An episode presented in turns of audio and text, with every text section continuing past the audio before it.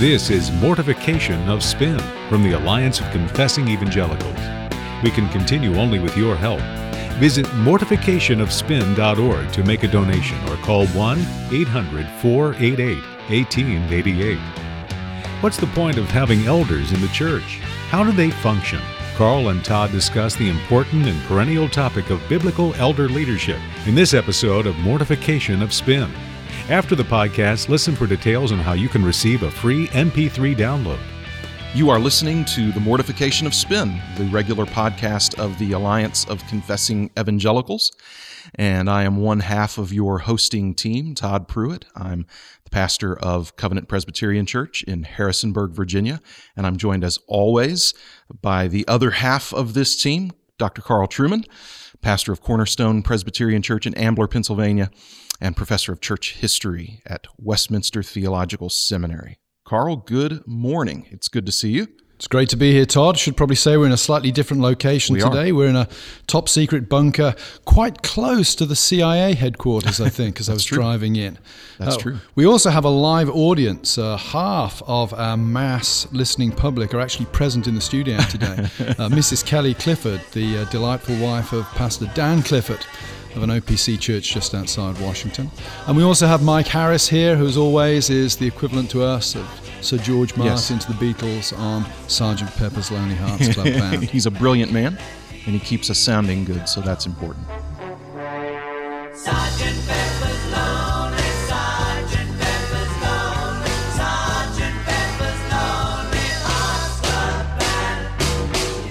well, the topic for today's discussion, Todd, is elders. We've talked before on the podcast about qualifications for elders, and I seem to remember we emphasized there that when Paul is writing in his pastoral letters, uh, he's looking towards what the church will look like after the death of the apostles, when that immediate first generation leadership, commissioned by the Lord directly uh, to lead the church, as that generation passes away, what needs to be in place in order to guarantee the continued faithful propagation of the gospel for future generations.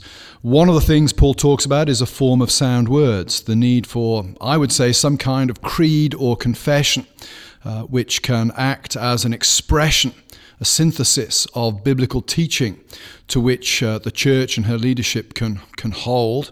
The other side of it is that he establishes a structure of leadership. He talks about elders, overseers, uh, and he also talks about deacons. And one of the striking things, of course, about his discussion of, of elders and indeed deacons is how ordinary they are. Paul is not saying look for dynamic individuals, uh, good looking individuals, individuals that will be great leaders of men as the world thinks of it. Paul lays out a series of fairly bland criteria, really. These are to be good members of the church, uh, good members of their local community. They are to represent in the way they live the the aspirations, that to which one wishes all Christians to aspire. They're not to be perfect, they're to be reliable, dare one say it, bland uh, Christian men who can be safely entrusted with the gospel as truth and with the, the souls of those who gather to hear the word each Lord's day. So we've discussed qualifications in, a, in an earlier podcast. We want to talk today more about the, the functions of an elder. What does an elder do? Uh, we spend a lot of time on this podcast reflecting on what pastors do.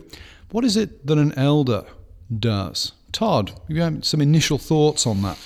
Well, I think clearly, as you've already suggested, um, and and just to again emphasize to those who may not uh, understand this, clearly the presupposition of the New Testament uh, is that the church is going to be led by a plurality of elders.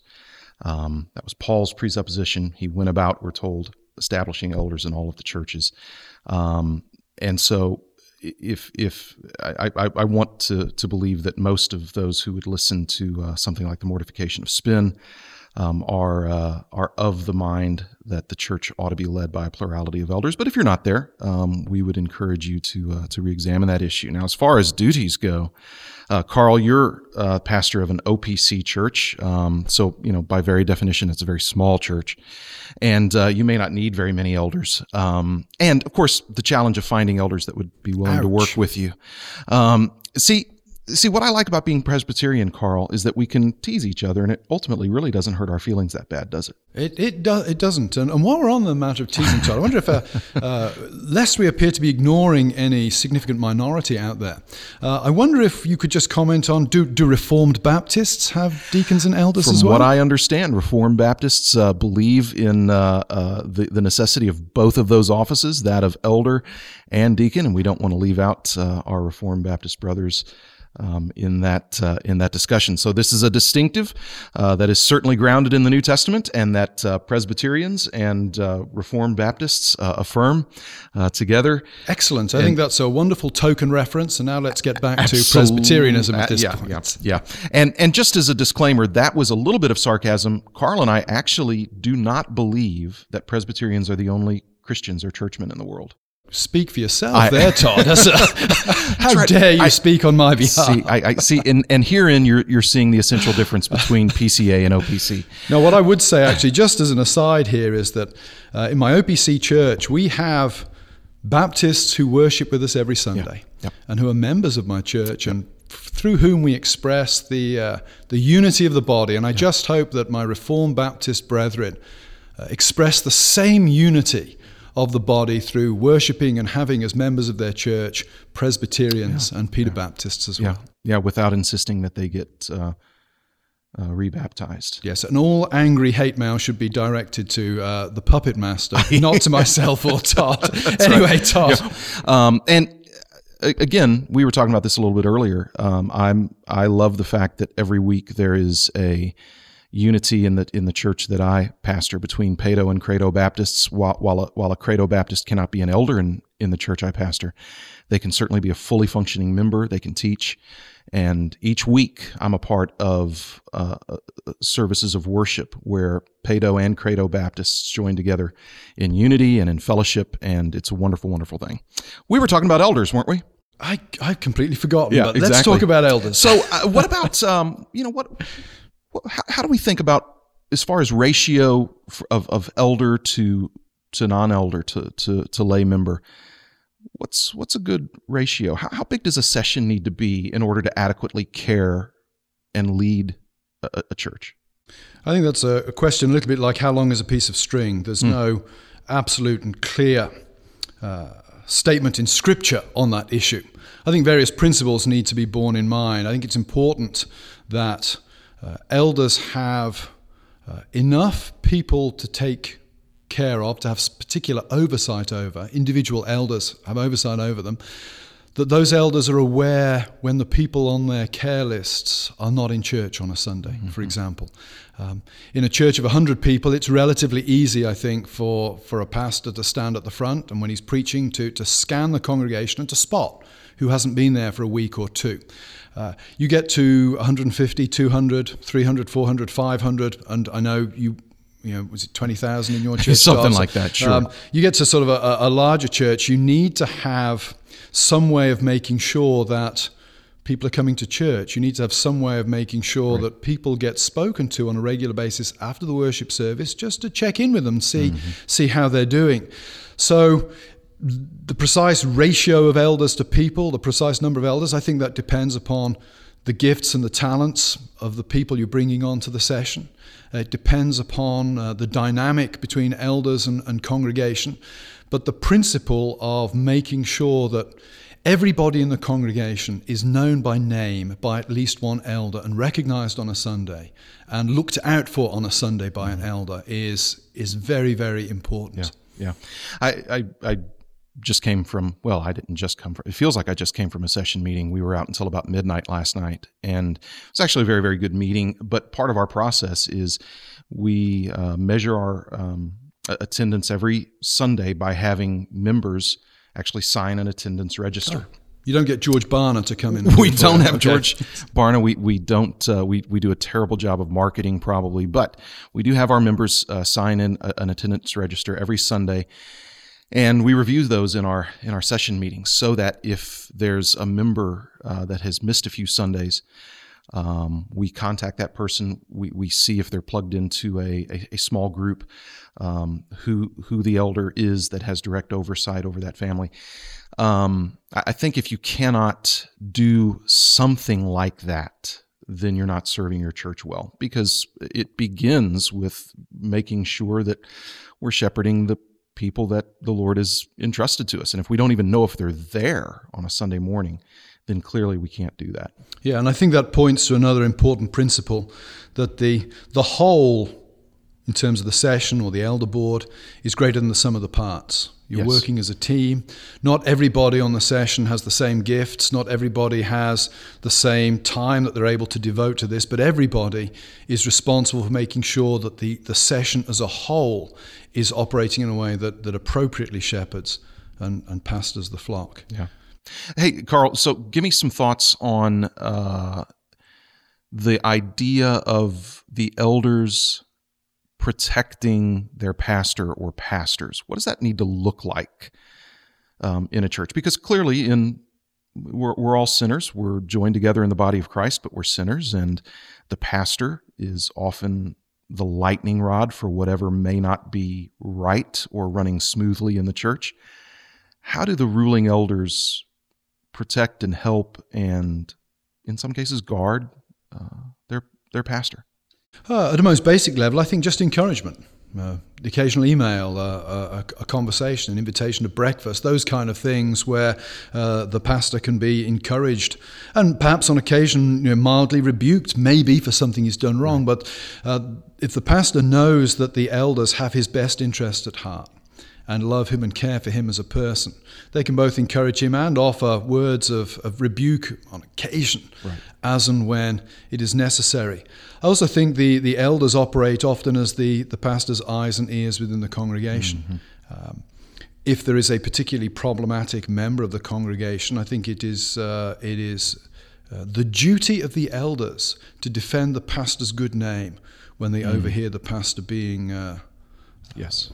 demeaned, criticized, rubbished, lied about, slandered, etc., uh, by that church member. And I also think it's the duty of the elders to make sure that they report to the pastor these kind of things that are going on, because left unchecked, they can they can fester. I also appreciate the fact that when we have difficult problems come up in our church, I'm able to to shoot an email to uh, the elders as a whole, get corporate wisdom on it, and quite often one of them will say, "Well, actually, this is my area, or this person is on my visiting list. I'll deal with it for you." So that ability, that willingness to to shoulder some of the the direct pastoring burden during the week. Difference is, of course, is that that pastors get paid. Right. Uh, and I think that that means that they should take a, a higher profile role often. And there are certain circumstances, for example, if somebody's in hospital, I think person in hospital expects the minister to go and visit them. It's just a psychological thing, and an elder won't quite do. So there are some circumstances where I think that the minister really does have to step up. But on the whole, I think the, the elders function well protecting the minister by taking their, their share of responsibility Yeah. for the flock. I, I I think as a, as a part of that, um, it's really, really important for the elders to share a strong sense of unity. And what I mean by that is now that I'm a part of a confessional denomination, a confessional church, I see the power and, and the health and, and the good things that come from a body of men, a session, who all agree on a confession of faith, a clear and rather extensive confession of faith. I know what it is to serve with men who, who do not share the same doctrinal confession.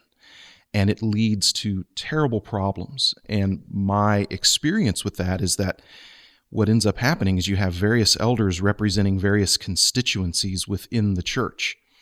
Uh, a constituency that is, for instance, Anabaptist or Reformed or liberal or conservative, or the constituency that likes the pastor and the constituency that doesn't like the pastor. And because there's nothing that ultimately really unites those men together, it ends up putting the pastor in a situation where it's impossible for him to lead and to serve well um, because there's no unified voice from the men that he's ultimately accountable to um, on that on that session. And so, and and I've and I've heard the, the language used. Well, I represent this constituency. I represent that constituency in the church. That's very very dangerous. Not that a con, a good confession of faith solves everything, but when you take men through a process of, of candidating as an elder, where they have to embrace and fully accept um, a clear doctrinal confession of faith, it sure does go a long way in forging unity. Yeah, and I think another side of, of the confessional subscription thing, of course, is that it it clearly marks out those things that we, we agree on and therefore indicates those areas where we, we have liberty. Right. At at the, the church where I serve, we, we have uh, one of the, the booklets we occasionally give away is a booklet written by a, uh, a, a very delightful fellow who lives locally on, on the relationship of Christianity to the arts. And it doesn't actually represent my own opinion, it's much more of what one might call a, a, a trans, transformationalist approach to Christianity in the arts. And one of the young people at church picked up and read it and came up to me and said, and laughing, said, I didn't think this represented what you think. And my response was, well, no, it doesn't. It, it, what you're seeing there, actually, that actually represents something that the session disagree on.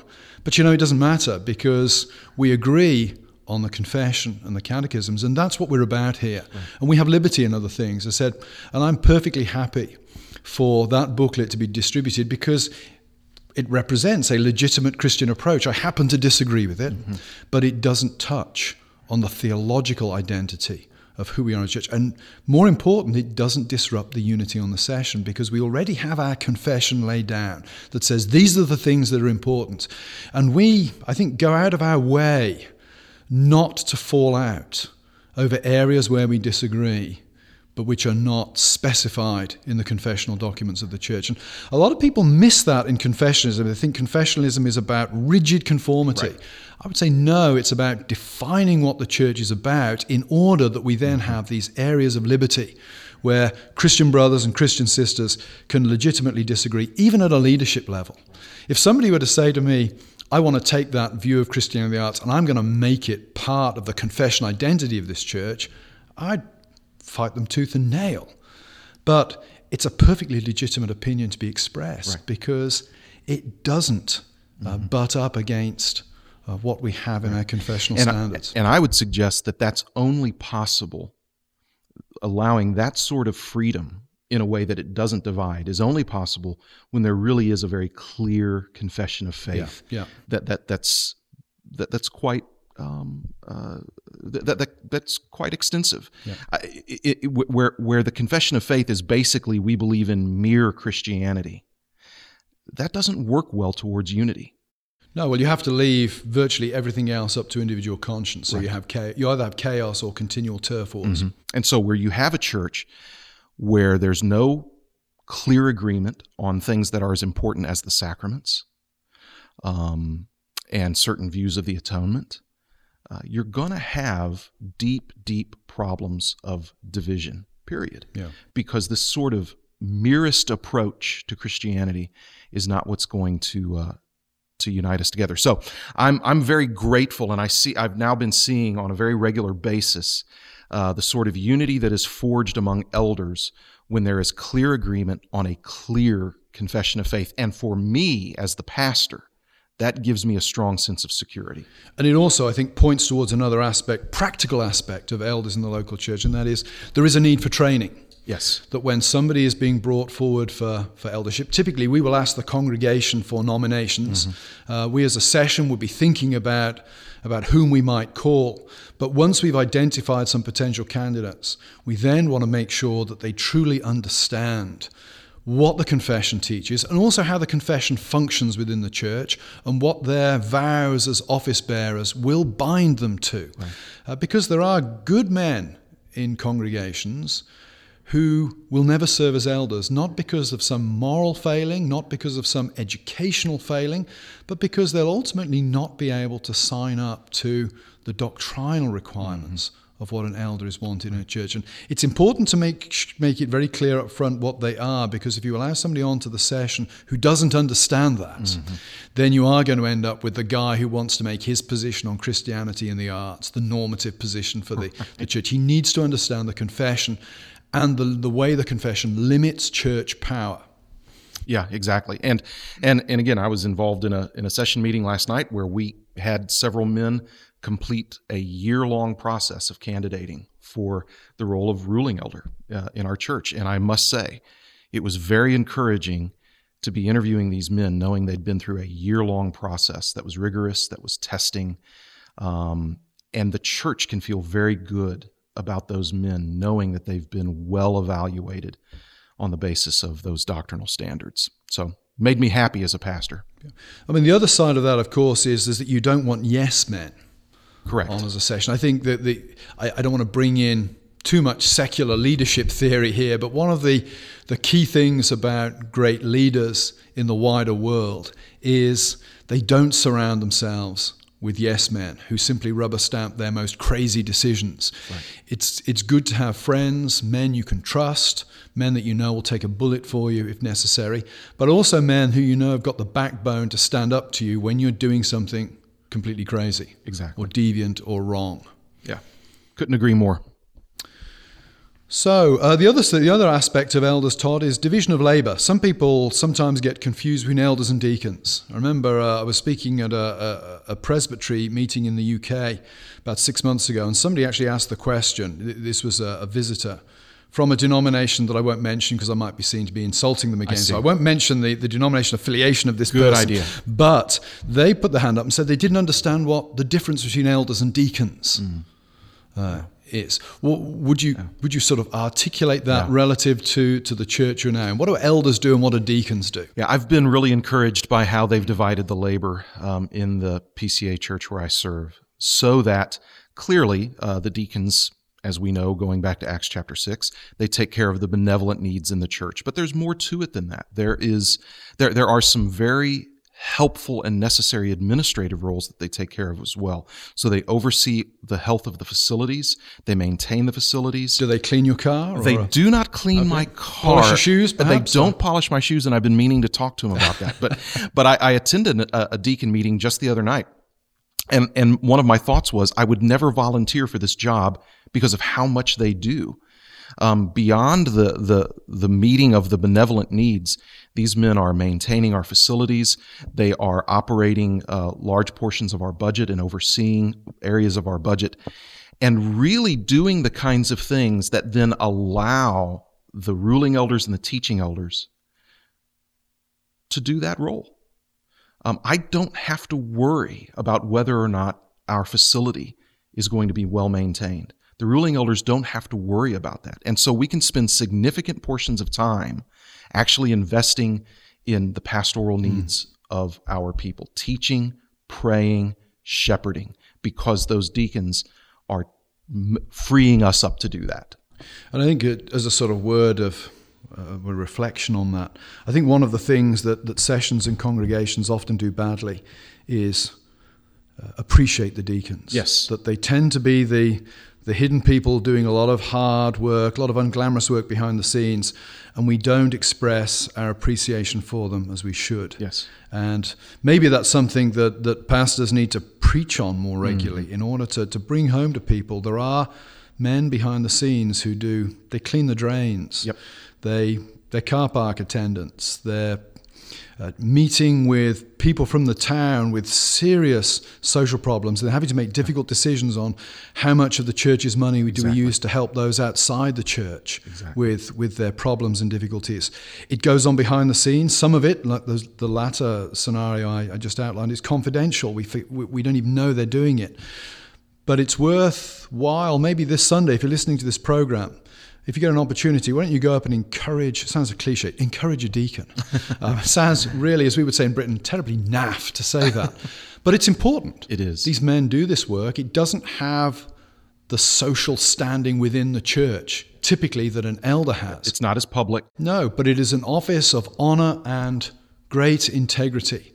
Uh, and these men should be honored for what they're I, doing. I can tell you, having been at Covenant Presbyterian now for just a few months, uh, we would be in a mess if it were not for our deacons. Yeah, yeah.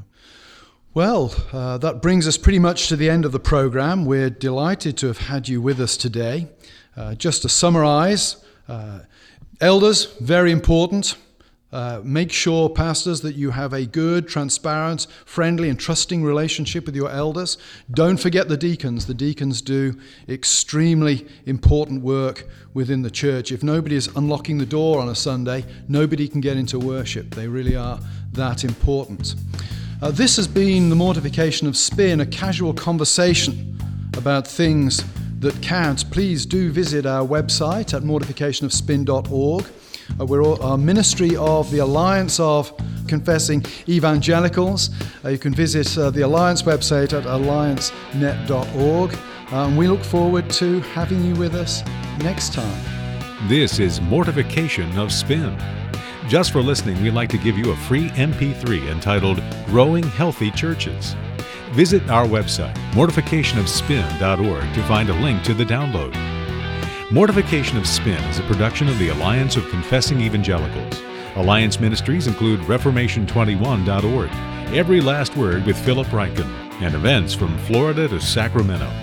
To learn more about the Alliance, visit alliancenet.org or call 800 488 1888. We can only continue to bring these resources with your support. To make a donation, please visit mortificationofspin.org or call 800 488 1888. Please listen again, and don't forget your free MP3 download.